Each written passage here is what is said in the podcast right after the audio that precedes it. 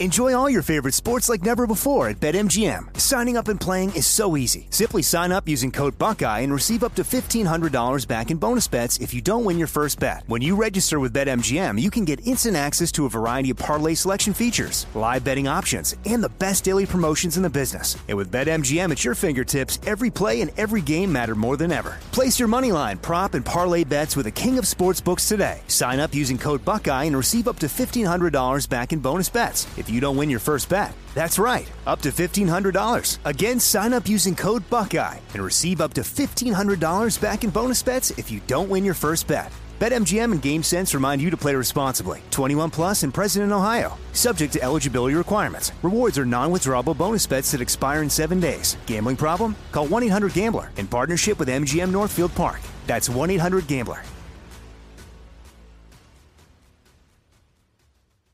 You know you've got a comeback in you.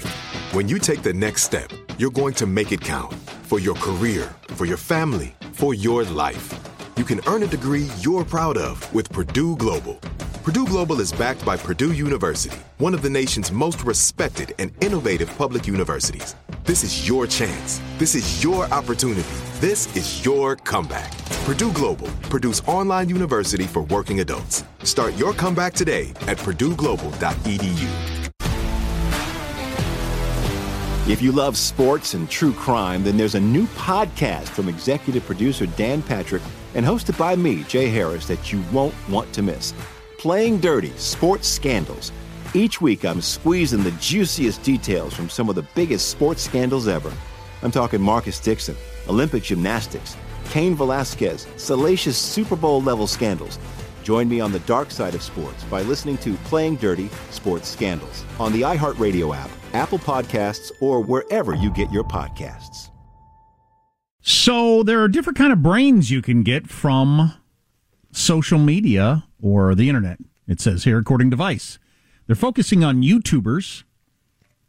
I gotta believe most people have at least briefly thought of the idea of having some sort of YouTube channel or something like that because you hear about people making all this money. Mm-hmm. And you think, well, I could review guitars or motorcycles or shoes or whatever. Or yeah, I thought I was going to be rich, uh, get rich being a an Instagram influencer, but nobody wanted to look at my boobs. I um I know mostly notice musical lesson people, people who give music lessons, and if you're charismatic enough and good at it and everything like that, you can end up with millions of followers quickly and make apparently a lot of money. For years, digital creators have been talking about how they're lonely, they're burnt out, they're tossed aside by unfeeling algorithms and corporate bureaucracy. But Vice did a little studying on this and came up with something they're calling YouTube brain, compared to, for instance, Twitter brain, in which spending too much time on Twitter results in someone becoming argumentative and perpetually outraged. That sounds right. That sounds wrong, and you're an idiot for saying it. Go on. or Instagram brain, which is image obsessed and overly materialistic. Or TikTok brain, unquestionably devoted to the latest slang or trend before moving on to the next one. so you get obsessed with being on the front edge of whatever hipster thing is going on so you don't fall behind. And those of you who are into that, uh, it's pretty comfortable here on the other side where you have no idea what the latest slang or trend is and you just don't care. but YouTube brain, from the perspective of the YouTuber, is what happens when you are both creatively and financially subject to the whims of other people's attention spans for years at a time, weighed down by never ending demand for more content on dwindling returns. Wait, that's my life. Wait a minute. The, Our lives. The U- YouTube celebrity pipeline typically looks like this. A creator might start out with a particular niche, gaming, makeup, daily vlogging, sketch comedy, instrument lessons, whatever. Taxidermy, and, my famous channel. Uh, when I was looking for a particular car, people who review cars, some of them, some of these people have millions of followers because they're really good at just they're just regular people who drive cars and talk about them. Um, and through their on-screen charisma, develop a following made up of fans who come less for say the games and more to feel as though they're hanging out with a friend. The people that are good at it make it feel like you're just watching a buddy Um, at this point, at least one of three things will happen. Either the creator will achieve either such a level of success that they'll no longer feel relatable to audiences and must reckon with their persona, which happens and makes you crazy. The creator will be subject to some level of cancellation for past actions. That happens to lots of them. Oh, yeah. or the job will create such a pressure cooker environment that the creator quits altogether, but only for a while, Vice found. For the most part, once a YouTuber reaches a certain level of success, they're a YouTuber for life. They just can't quit it. People leave it because it makes them insane and then find that they can't do anything else or relate to anything else in the same way. Then they go back to the pressure cooker misery that is being a YouTuber. Wow. That seems to be the cycle, according to Vice and uh, studies of lots of people who've done this. Wow. They spend all their time looking at the data of, you know, how many men, how many women, what age group, how long do they watch, where do they tune out, you know, uh, uh, all that different sort of stuff. And it just makes you insane.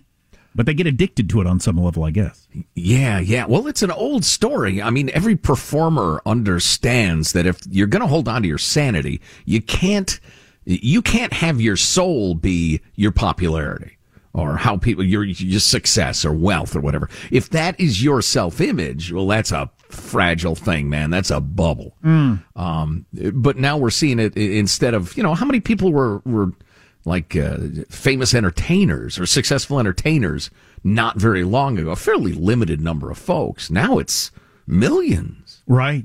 Oh yeah. So I think you know regular people are just realizing, oh, the applause of the audience that gives me that high. Sometimes it stops.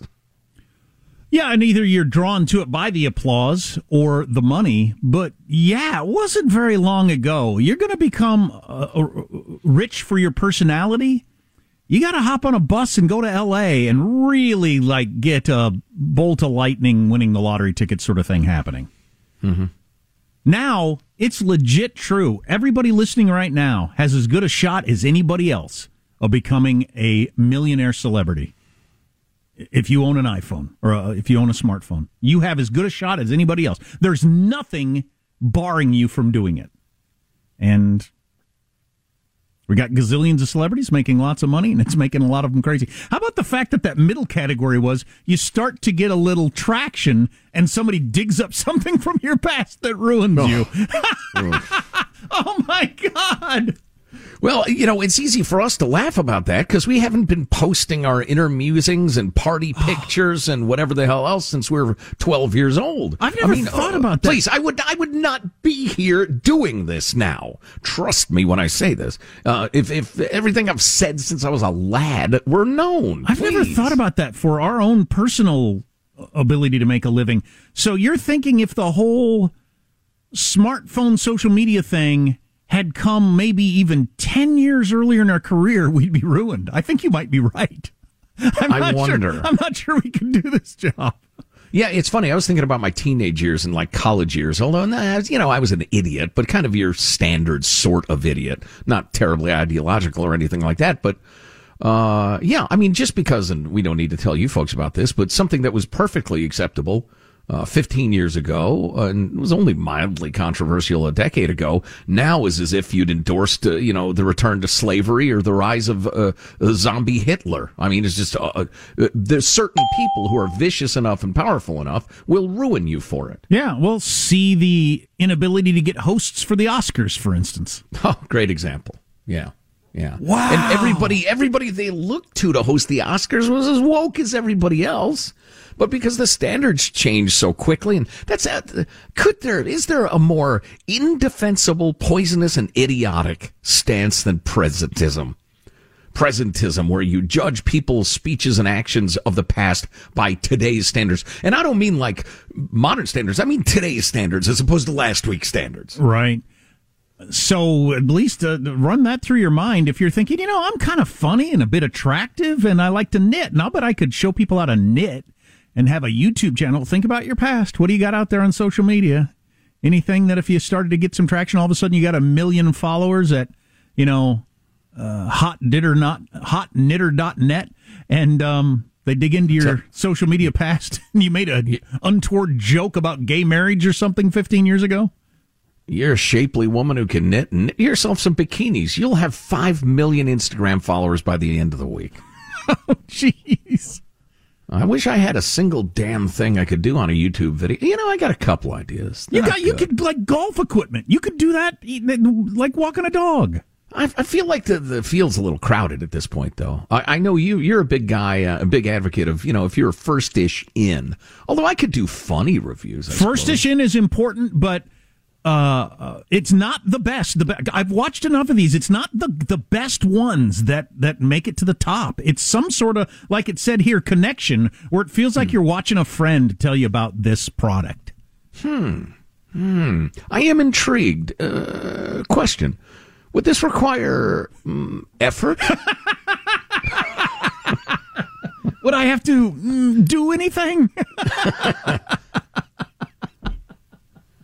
well, let's see. There's a hurdle. yeah, exactly. That will hold me back Yeah, it would take work. I already got a job. because you Job are takes plenty of effort. You are I'm a man who craves leisure. exactly. Armstrong